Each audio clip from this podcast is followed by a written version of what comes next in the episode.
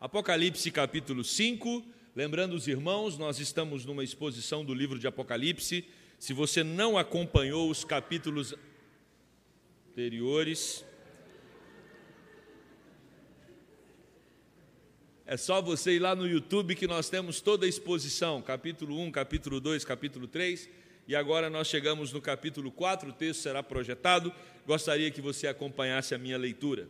Diz assim a palavra do Senhor: Vi na mão direita daquele que estava sentado no trono um livro escrito por dentro e por fora, de todo selado com sete selos.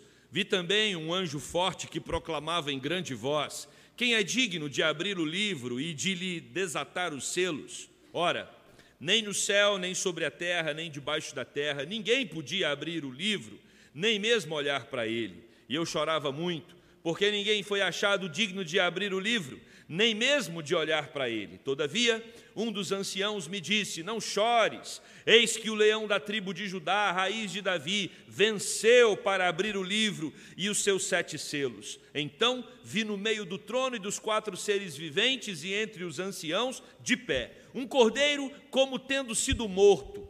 Ele tinha sete chifres, bem como sete olhos, que são os sete Espíritos de Deus enviados por toda a terra. Veio, pois, e tomou o livro na mão direita daquele que estava sentado no trono.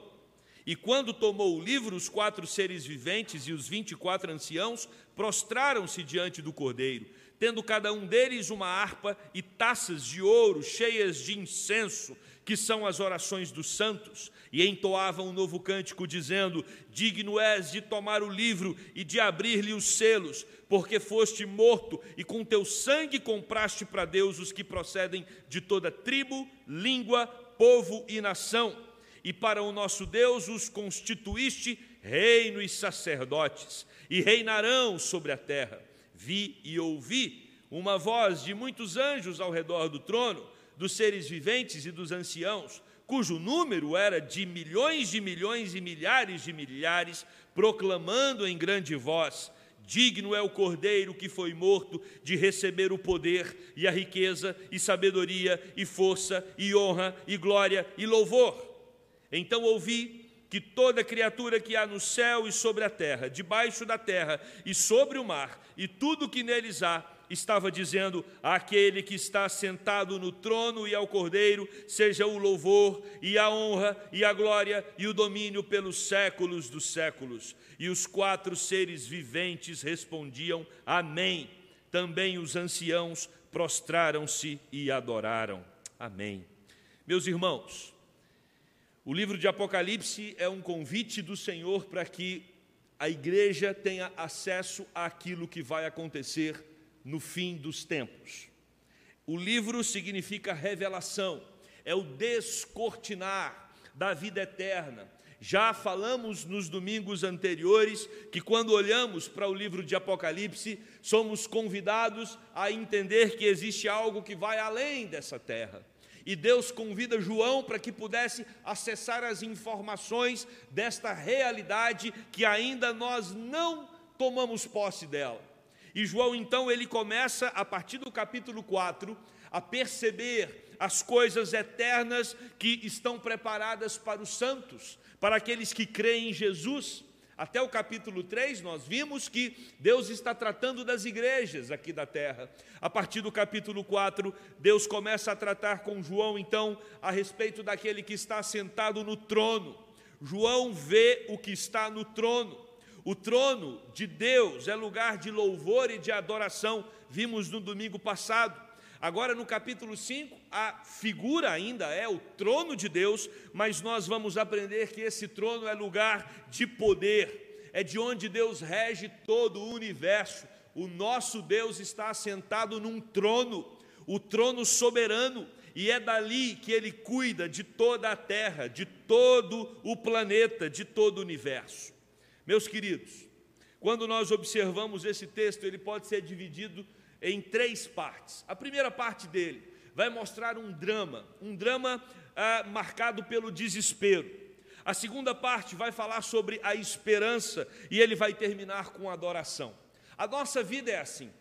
Se você olhar o livro de Salmos, é desta forma que o salmista muitas vezes se expressa. Nós temos uma situação difícil, algo complicado que precisamos enfrentar, e neste momento, às vezes nós somos convidados a ter um tempo de angústia, de preocupação, de ansiedade, mas de repente Deus vem, soluciona aquilo para nós e isso faz com que a nossa esperança seja realimentada e nós então louvamos ao Senhor. É assim que funciona o coração do crente. Essa dinâmica é uma dinâmica que nos marca o tempo todo. Numa segunda-feira você pode ter um dia tranquilo, maravilhoso e sereno. Um problema pode acontecer na terça e você se angustiar diante desse problema. E aí, você também não pode esquecer que na quarta-feira o Senhor pode trazer a solução e você vai passar a quinta-feira adorando ao Senhor. Aliás, a Bíblia diz: o choro pode durar uma noite, mas a alegria vem pela manhã. Então nós somos um povo marcado pela esperança. Quando nós perdemos a esperança, quando nós deixarmos de acreditar que a mudança pode acontecer, isso certamente vai trazer uma angústia muito profunda para o nosso coração. A igreja estava sofrendo naquela época, um sofrimento bem diferente do sofrimento que nós temos hoje. Não é que nós não, não sofremos hoje, sofremos, mas a igreja tinha uma perseguição muito intensa. Havia um, uma hostilidade muito grande dos poderes da época é, por causa do Evangelho. Quem afirmava que era um seguidor de Jesus Cristo quem afirmava que Jesus Cristo era o seu Quírios, o seu Senhor, o dono da sua vida, automaticamente estava dizendo que o imperador não era o dono da sua vida. Isso era uma afronta ao Império Romano. Por isso, o Evangelho foi tão perseguido no primeiro século. A igreja aqui está cansada. A igreja aqui já está perdendo por completo as suas forças, o seu ânimo, a sua alegria para continuar.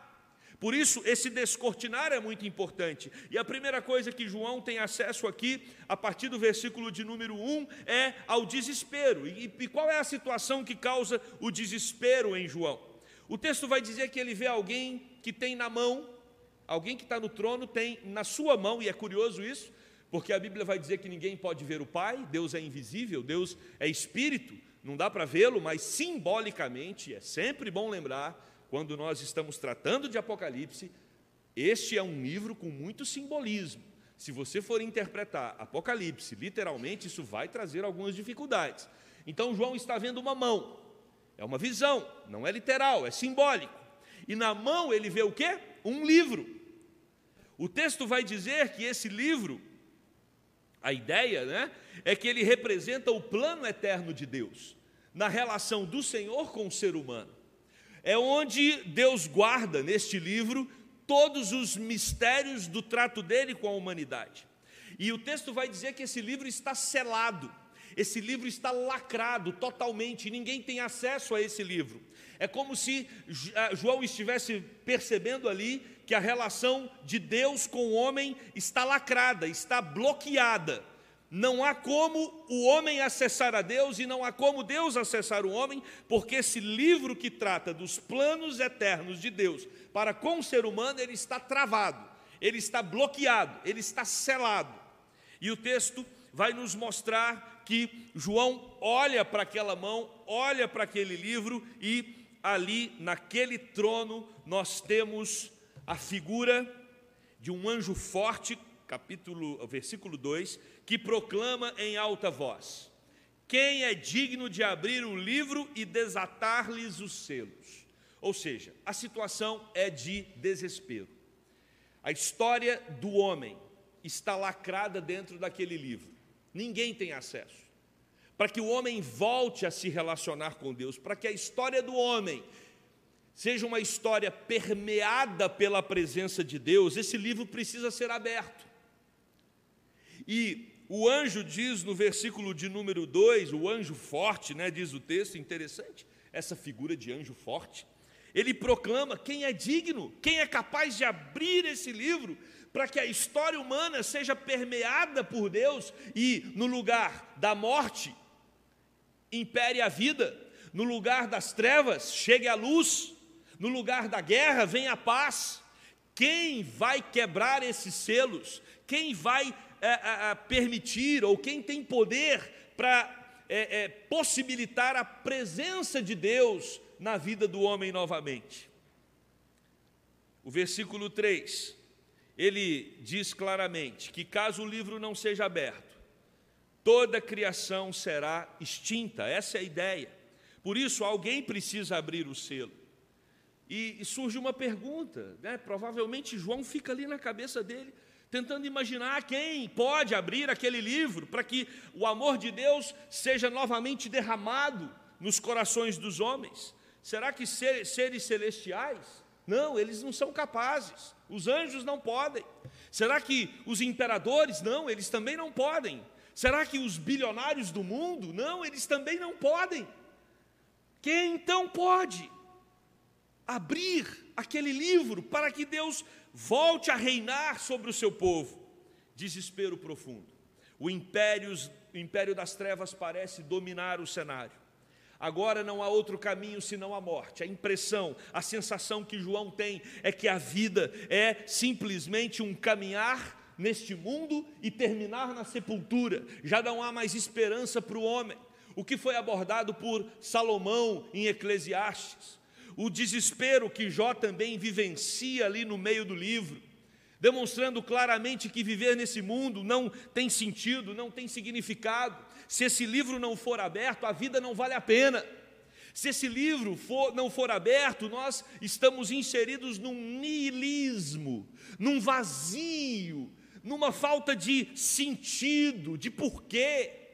Meus queridos, qual a razão de continuarmos? Nós sabemos que muitas pessoas dão cabo às suas vidas, se suicidam, esses números não são divulgados, para que não estimule outros a fazer a mesma coisa, mas nós sabemos que na sociedade, milhões de pessoas se sentem encurraladas, encurraladas psicologicamente, emocionalmente, porque elas se deparam com um muro diante delas e não conseguem enxergar nada que vai além desse muro. A vida perdeu o sentido, a vida perdeu o porquê, a vida já não tem mais graça. Por que eu vou ter que acordar amanhã para fazer as mesmas coisas, e depois de amanhã, e no, na semana que vem, e no mês que vem? Que diferença faz eu viver mais um ano, mais dez anos, mais trinta anos, ou viver mais uma semana, mais um dia? É desesperador. Quando você começa a criar uma linha de pensamento que reduz a vida aos dias na terra. Por isso que o apóstolo Paulo vai dizer em 1 Coríntios, capítulo 15, se Jesus Cristo não ressuscitou, vã é a nossa fé. Nós somos os mais miseráveis dos homens. Se Cristo não ressuscitou, nós estamos acreditando numa grande mentira. Mas se Cristo ressuscitou, se Cristo venceu a morte e prometeu que todo aquele que crê no seu nome também vencerá a morte, nós somos os mais felizes de todos os homens. Por isso que nós temos aqui Nesse primeiro momento é João se deparando com o desespero de um ser humano que não encontra sentido para a sua vida, que não encontra razão para a sua jornada, para a sua caminhada. Mas aí, meus irmãos, a partir do versículo 5 vem a esperança. Porque o versículo 4, João está chorando de maneira compulsiva. Ninguém era digno de abrir o livro, quebrar os sete selos. E João então cai num desespero naquela visão que ele está tendo até que chega o versículo 5 e um dos anciãos. E é interessante ressaltarmos que anciãos aqui representa um cristão que já havia vivido e já estava no céu. Cria em Jesus e havia herdado a vida eterna já. Um dos anciãos ali que representa os redimidos, ele diz para João: "Não chore". Não chore, mas não é aquele não chore que a nossa mãe falava quando a gente era criança, não. Né? Hoje, é, hoje a criança processa a mãe e o pai, se fizer isso. A mãe, se bem que nem pode bater mais hoje, né? A criança nem apanha. Mas eu sou da época que levava varada e a mãe falava, engole o choro. Não é paradoxal? Né? Você apanha e tem que pôr o choro para dentro. Não é esse choro de João, não é um choro disciplinar, não é um choro de alguém que está é é, é, é, é, diante de uma, de, uma, de uma disciplina. Não, o choro de João é um choro de desespero. E quando o ancião diz para ele não chore, o ancião está dizendo fique calmo, tranquilize o seu coração, descanse, João, pare de chorar desesperadamente. Sabe quando alguém está passando por um problema muito grande e você então consegue identificar uma saída para o problema daquela pessoa. Vamos dar uma ilustração. Às vezes você tem é, é, é, é, enfrentado né, dias difíceis na sua vida financeira e de repente você consegue um trabalho que vai sanar aquele problema. E aí no dia em que você recebe o e-mail dizendo que o trabalho saiu para você, é como se o e-mail falasse assim: não se desespere, não chore, a sua vaga está garantida. Essa é a ideia do texto. João, ele é abordado por um ancião que diz para ele: Não se desespere, não chore, porque alguém quebrou o selo, alguém abriu o livro. E aí, o texto vai dizer que aquele que abriu o livro, ele é corajoso. Por isso que o texto chama de leão da tribo de Judá. A ideia de usar a figura do leão aqui, a mesma figura usada por C.S. Lewis é de que o leão é aquele que tem coragem. É um animal que não vai se intimidar diante do adversário. E nós temos então a figura de Jesus Cristo como o leão da tribo de Judá, o leão forte, destemido e corajoso. É ele que luta as nossas batalhas. Então, quando você estiver diante de desafios na sua vida e se sentir fraco, frágil e às vezes impotente, lembre-se que quem guerreia as suas batalhas é o leão da tribo de Judá. Ele é o nosso Senhor. Ele é aquele que defende as nossas causas e é ele que tem poder para quebrar o selo. Gênesis 49, 9 já vai falar que Judá é o leão novo. Olha o que diz: Judá é um leão novo, você vem subindo, filho meu, depois de matar a presa. Como um leão, ele se assenta e deita-se como uma leoa. Quem tem coragem de acordá-lo? Meus queridos, não se engane. Nós fomos comprados, lavados e remidos pelo sangue de Jesus. Nós temos um proprietário. Nós temos um dono. Você que crê no Senhor Jesus, você pertence a Ele. E a palavra de Deus vai dizer que o Senhor tem ciúmes do seu povo. É Ele que luta as nossas batalhas. Ele não é apenas corajoso, mas o texto também vai trazer a ideia de poder.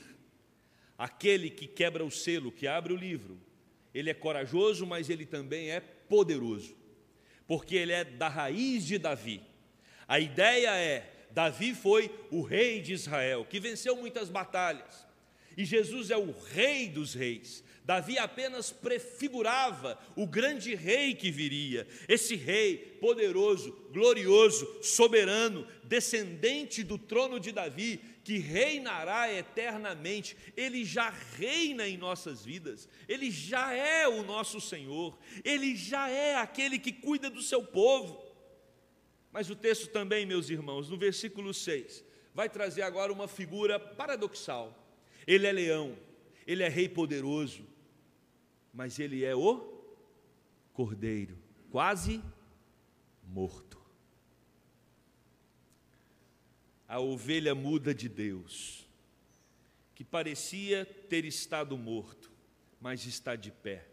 E não só está de pé, ele está no centro do trono. E no centro do trono, nenhum outro ser ousa chegar.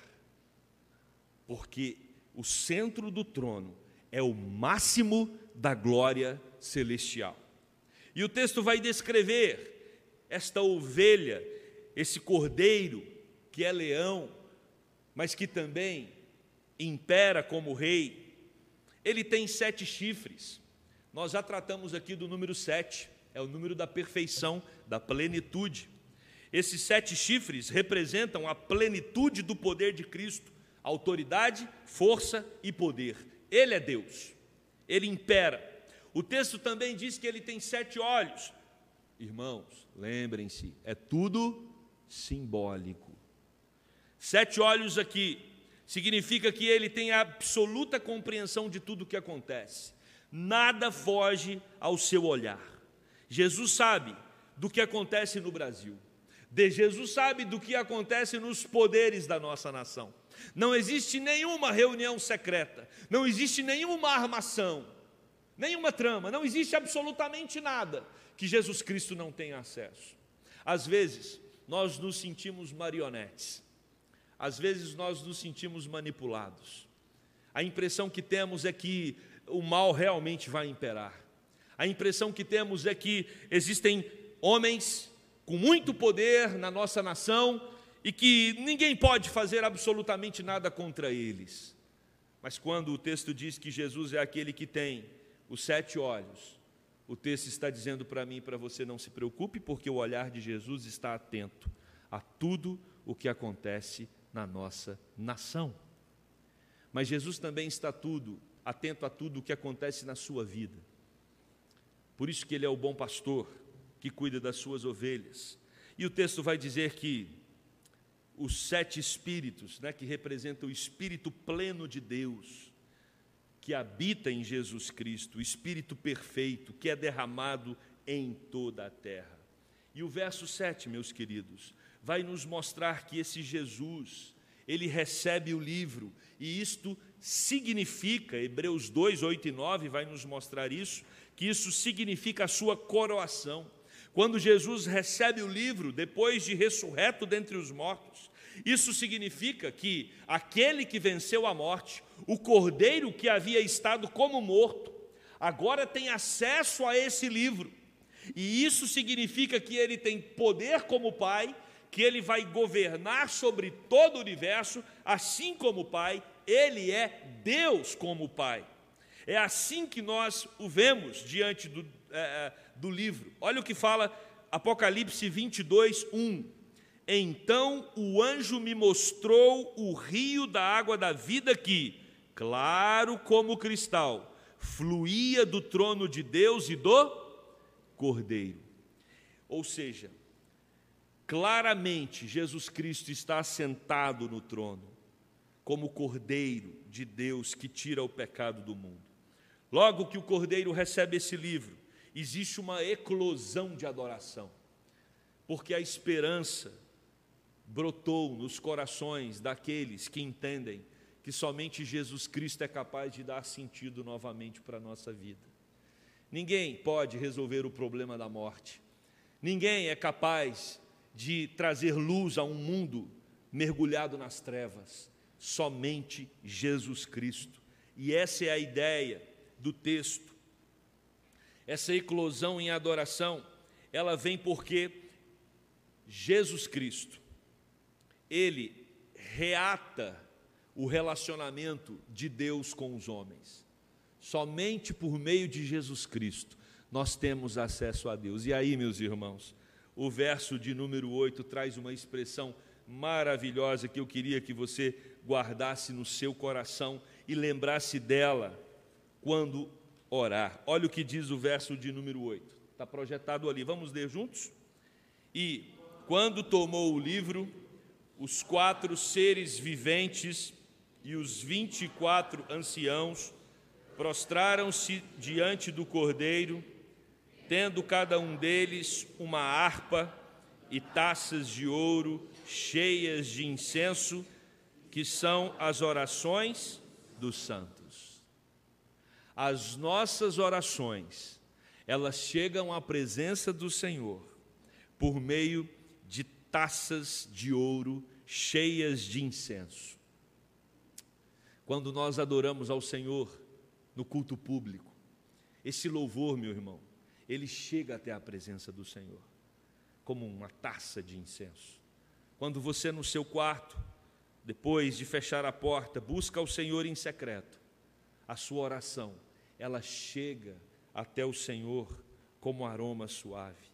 E aí, meus queridos, se você tem um primeiro momento de desespero, depois você tem a esperança por meio do Senhor Jesus Cristo, que é o único que pode abrir aquele livro e quebrar os selos, agora não tem como o resultado ser diferente. E o resultado é a adoração.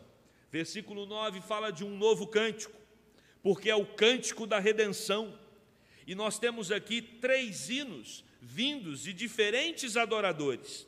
O versículo 9 e 10 vai tratar do primeiro hino, que são os quatro seres viventes e os 24 anciãos.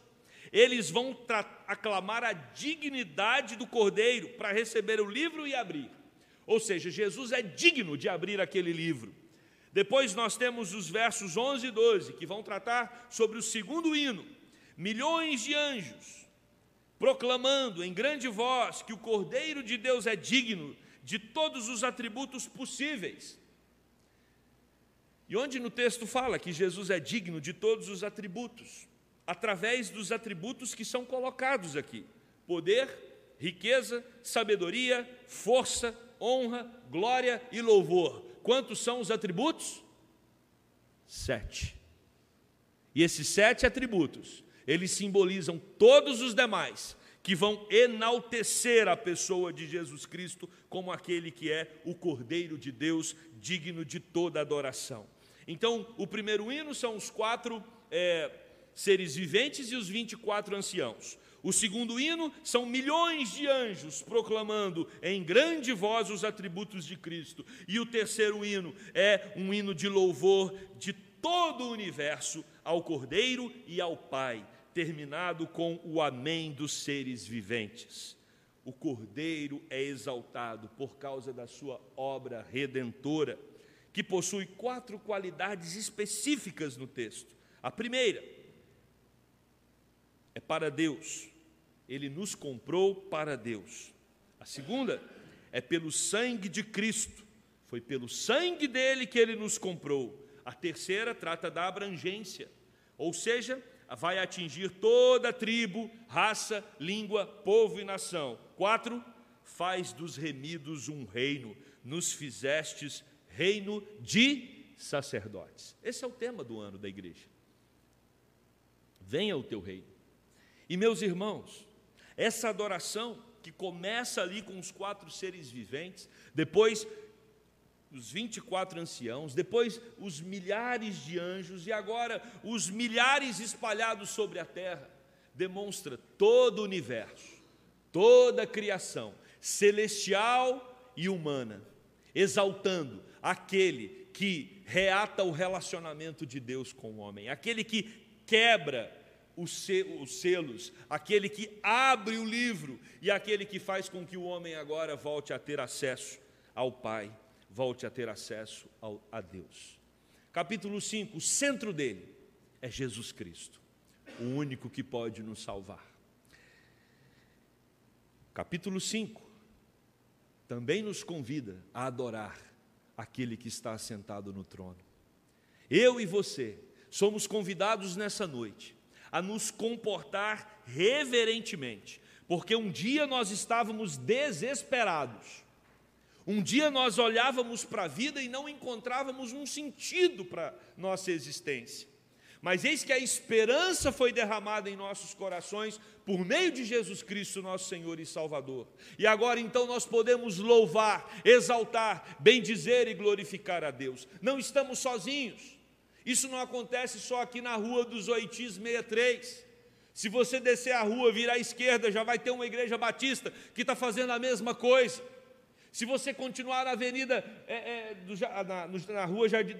É, avenida ou rua, gente? Rua. Do Jardim Botânico, você vai encontrar a igreja batista, metodista. Se você olhar para o Rio de Janeiro, milhares de igrejas evangélicas, para o Brasil não dá nem para contar o tanto de igreja evangélica que tem. E se você olhar para o mundo, milhões e milhões de irmãos se reúnem todo domingo para glorificar, bendizer e exaltar aquele que está sentado no trono. Mas não se limita a nós. Os anjos, dia e noite, Os anciãos nos céus estão exaltando o Cordeiro de Deus, então o seu louvor nunca é uníssono, o seu louvor nunca é isolado, o seu louvor nunca é único, ele se soma a tantos outros. Aliás, a Bíblia vai dizer que até os animais exaltam ao Senhor. Toda a criação exalta ao grande e poderoso Deus. Por isso, tem um cântico da década de 80. Quem sabe, sabe, quem não sabe, aprende. Porque ele é bem curtinho. Mas é um cântico que sai desse texto. E é um dos cânticos que nos ajuda a pensar nesta grandiosidade de Jesus, nesse Senhor que está sentado no trono, que reina sobre tudo e sobre todos, e nos faz adorá-lo, e nos faz viver para a glória dele, não só dentro da igreja. Amanhã é segunda, você vai acordar, tem trabalho, tem faculdade, tem colégio. Hora que você colocar os materiais na mochila para ir para o colégio, saia de casa, não reclamando, murmurando, mas saia dizendo: Lá vou eu para mais uma jornada para glorificar o meu Deus. Quando você preparar o seu material para o trabalho, lembre-se que você está fazendo aquilo para a glória de Deus. Ou seja, nós somos chamados para glorificar a Deus com tudo que temos e tudo que somos, porque Ele está sentado diante do trono e Ele não quer culto só domingo, Ele quer culto o dia todo e todo dia, porque é assim que os anjos o adoram ao que está sentado no trono, seja o louvor, a honra, a glória, pelos séculos dos séculos. Vamos louvar ao Senhor com esse cântico. Eu quero que você se prostre diante de Deus. Não precisa ficar de joelhos, se quiser também pode ficar, mas coloque-se numa posição de rendição ao Senhor e louve a Deus com esse cântico, porque esse é o cântico dos anjos quando estão diante do Cordeiro que está sentado no trono.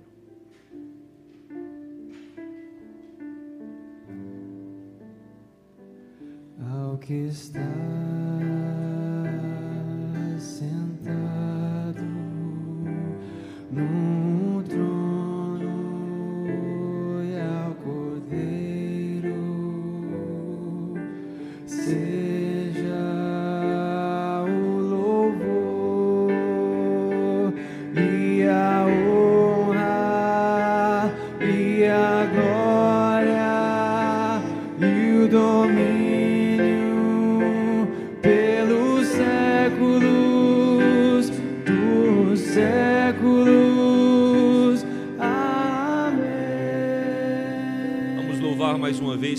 só a igreja cante nesse momento.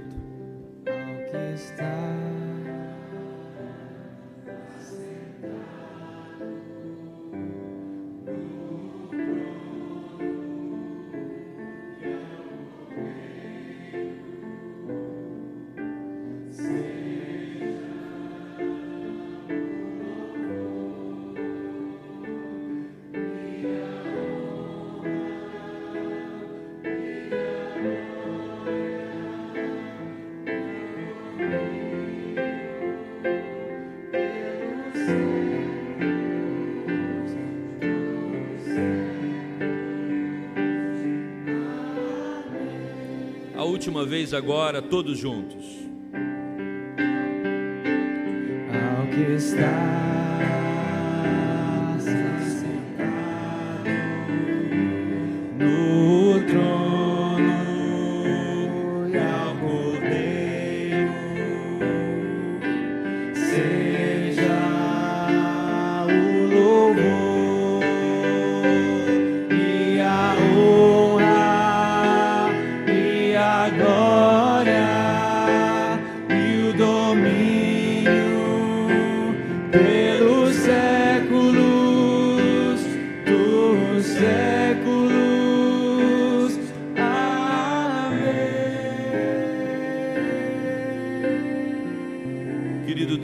eterno Pai, Deus único, grande, poderoso, majestoso, que se assenta no sublime trono. Somos seus súditos, somos seus servos, somos aqueles que foram comprados, lavados, remidos pelo sangue do Cordeiro. Somos aqueles que tiveram acesso à poderosa, estrondosa mensagem da salvação.